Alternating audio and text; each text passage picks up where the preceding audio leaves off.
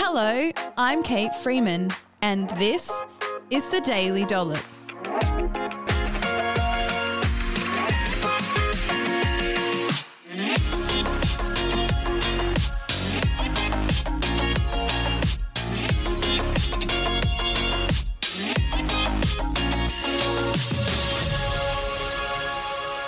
On this episode of the Daily Dollop, I'm concluding my chat about the anti inflammatory diet and what the science says about food and its ability to fight chronic inflammation. Stay tuned for an example day with lots of recipes and food ideas.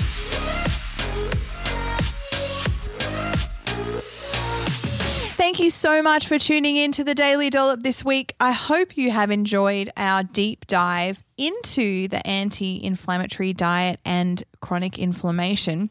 Today, we are going to get stuck into some more practical detail about what to eat, and we're going to chat specifically with recipes and food ideas. If you haven't already, check out the Healthy Eating Hub's website. And if you go to the main page on that website, there is features and healthy recipes.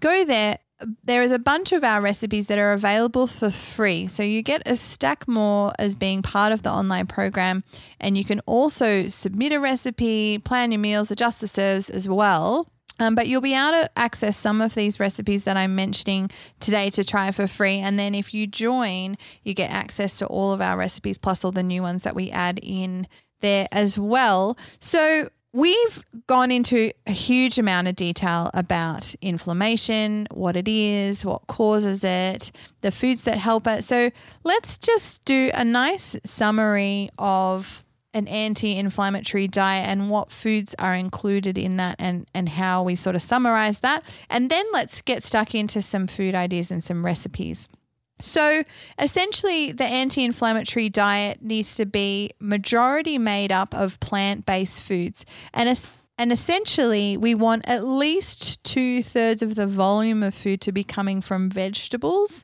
non starchy vegetables in particular, and fruit. And so this needs to be the bulk of what we're eating. So if we were building a pyramid, this would be fruit and veg would be at the base of our pyramid for the anti inflammatory diet. Next up, we then want to be adding in some whole grains um, and legumes. And so, whole grains being a product that contains all three parts of the grain as opposed to the refined version.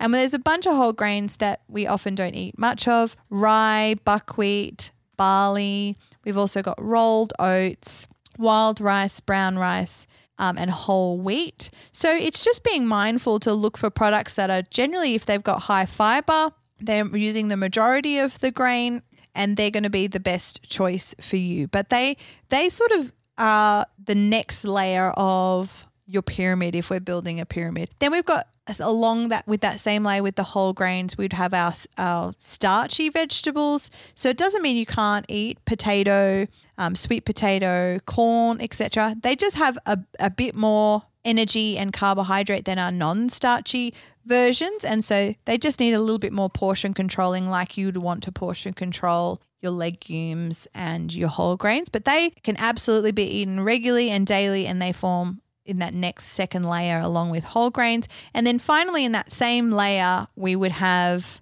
your legumes, so lentils, beans, chickpeas, etc. Again, they're a fantastic source of fiber, good quality carbohydrate, and they need the same kind of portion controlling as your starchy veg and your whole grains, um, and can be included regularly and should be eaten regularly as part of your anti-inflammatory diet.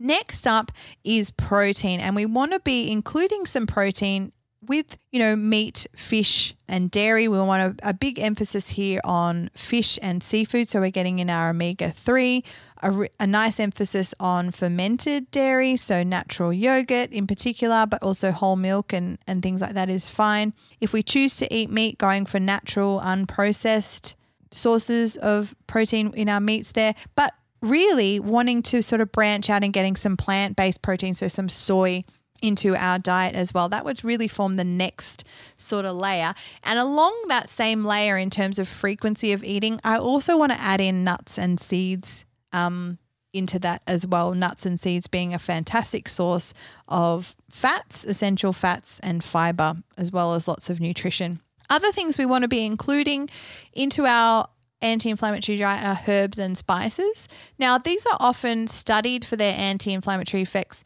in really high doses, and they're not often studied in the dose that they'd naturally be eaten as part of our diet normally.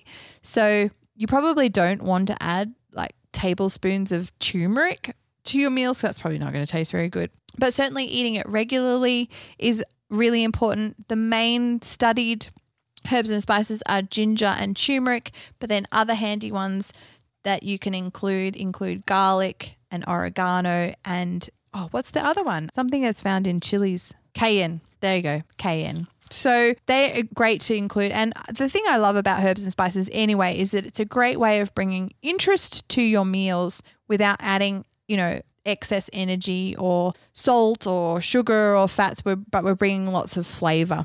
Now, lastly, tea has been shown to have anti inflammatory benefits in the body. So, include some tea regularly in your diet if you like to drink just your regular black or green tea. And lastly, an interesting one that makes it onto the list is alcohol. Now, it makes it onto the list because alcohol is part of the Mediterranean diet eating pattern, which is one of the key diets that's been shown to be anti inflammatory and is what most anti inflammatory diets are modeled off when they're studied. And the Mediterranean diet includes alcohol in moderate amounts. Now, moderation is a really weird word, means different things to different people. But essentially, one of the studies that I looked at suggested that a moderate alcohol intake is one standard drink a day for women and two standard drinks a day for men. That's super not fair, but it's just about body size, really. Um, so if your body size is similar to a man's, you can have two. But we're not looking at huge intakes. We're not looking at half a bottle of wine a night, guys. We're looking at one, maybe two bottles, two bottles, one, maybe two glasses of wine in an evening. And they're small standard drink size glasses. And I would also stand by just my general recommendation based on my research with alcohol when I've specifically looked at it and that is to have a couple of alcohol free days in your week as well. We don't need to be drinking it every day. And then when we are drinking it, just having a small amount and really enjoying it. I have to say, I thoroughly enjoy a lovely glass of red with my dinner a couple of times a week. And you'll see that in my Instagram stories. But that is all the wine that I'll drink. And I'm also very happily able to pour myself 100 mils of wine. And I'm happy on that amount as well. I find having a big glass of water right before I'm about to start drinking my wine means that I'm satisfied my thirst, which means I'm less likely to gulp my wine down and I'm happier to sip it, make it last a little bit longer. So that's the sort of summary of the foods that we want to include into our diet. Right? There's a lot of things in there that we can include, which is super exciting. The main ones that we're not including, right, are our ultra processed foods. So, but rather than focusing on not, what not to eat, because if I focus the brain on those things, that's all you can think about, is I want to focus your brain on what you should be eating more of. So let's do a couple of example days where we would be building an anti inflammatory diet based on all the principles that I've taught you in this deep dive. First up, day number one, breakfast would be a really nice porridge made on steel cut or rolled oats with some fruit and nuts added. Now, you can make your porridge on water or you can make it on cow's milk or soy milk. Both of those two options would be absolutely fine. Just do your preference. If you want to include more protein at that meal, which I generally do suggest is a good idea, I often teach my members and clients this, is I would include make the porridge on cow's milk or soy milk, but it's totally up to you at the end of the day, really. Eat however you like. Um, but then I would add some lovely fresh berries, strawberries, raspberries, blueberries, etc., and some nuts to that. So that way, I'm you know I'm adding all of those beautiful polyphenols, healthy fats, lots of fiber. Beautiful. The snack for that day could be a piece of fruit with some natural yogurt and some chia seeds. I might want to sweeten that with a small drizzle of honey, just because we've talked about sugars and refined carbohydrates as being not a great idea on an anti inflammatory diet, it doesn't mean you can't eat them. particularly if they're only being added in small amounts. It just means that you don't want to be building, you know, your whole diet out of them and eating them in large quantities. But I want to sweeten that up a little bit personally. But that would be a really nice snack. We've got some fiber um, and healthy fats in the chia seeds, some good protein and fermented like um, probiotics there with the yogurt, some fruit there. Lunch, bunch of different options for lunch. If you are the type of person who makes dinner and then saves yourself leftovers for lunch, this is a great way to make sure that lunch has got a nice, you know, protein serve. It could be some salmon or some mackerel or some soy, right? Tofu, a large amount of veggies, a big salad or something that's left over. So you could do a really nice salad, which is, you know, some leafy greens, baby spinach, capsicum, cucumber, carrot, Spanish onion, some sliced olives, whatever you like, right? Maybe with some served with some pearled barley cooked up and then some nice um like tinned or smoked mackerel stirred through that for your meal. Yum, so yum. There's a really great recipe on the Healthy Eating Hub website which is salmon one pan salmon and vegetable bake and it's got salmon, cannellini beans, so your legumes, and then lots of veggies flavored with lemon juice, basil, lots of olive oil, which actually I should mention is also a part of most anti inflammatory and Mediterranean diets. I forgot that in the, the intro there. So that's a really good option. That's super nice leftover. I've eaten that leftover before. Really, really yummy. Your afternoon snack could be some a really generous serve of some hummus. So you've got the benefit of chickpeas, so legumes, and some olive oil there, particularly if you've made it yourself, with some vegetable sticks. And then dinner could be um, a legume and vegetable soup with some chicken breast thrown into that for some extra protein. And that day would probably be pretty weight loss friendly, provided the portions of your food was good and you were creating the energy deficit that you needed. But it would be giving you lots of fiber, lots of protein, lots of nutrition. That's an anti inflammatory day. Another idea could be a breakfast wrap. So, one of the great things about this diet is it's kind of like there aren't really any rules about when you could when you eat or how your meals have to look, right? Which is there aren't rules for anything as far as I'm concerned with food, but a lot of diets sort of, you know, particular eating patterns specify rules around, but eat whatever you like. Like there's a delicious brekkie wrap on the Healthy Eating Hub's website, which has black beans, scrambled eggs, a whole grain wrap, baby spinach, tomatoes. So you're getting your veggies in, your whole grains in, your beans in, getting all this nutrition in, and it's not even lunchtime yet. Amazing. You could do a morning tea, there's a, another delicious recipe on the Hub's website, which is a chocolate chia pudding with fresh strawberries. Super, super yummy.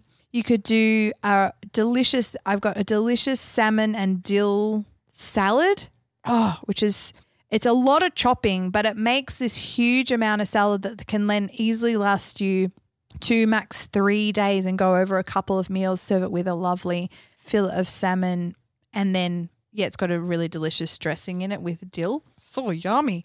Afternoon tea could be a cashew cookie dough ball. Again, this is another recipe on the Healthy Eating Hub's website. There's these delicious balls. You might have seen them in my Instagram story a few weeks ago.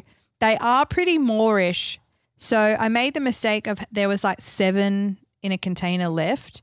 And generally, you want to try and stick to like two to three balls in one sitting, depending on how many you make right, and how much the whole recipe is being divided up. But that's generally a good recommendation.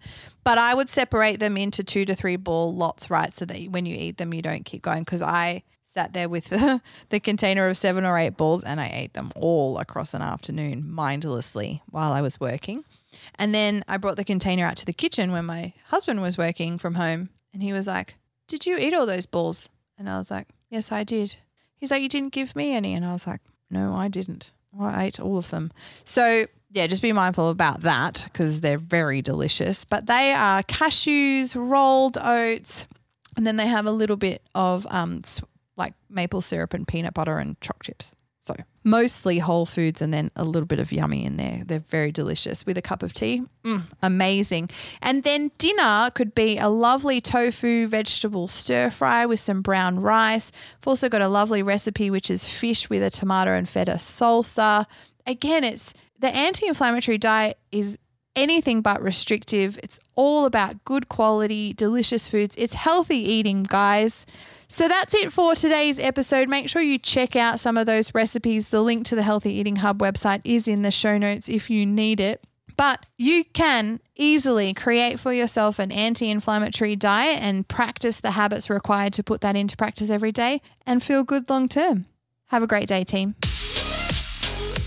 After years of being bombarded with diet culture, I so understand that the world of healthy eating is super, super hard.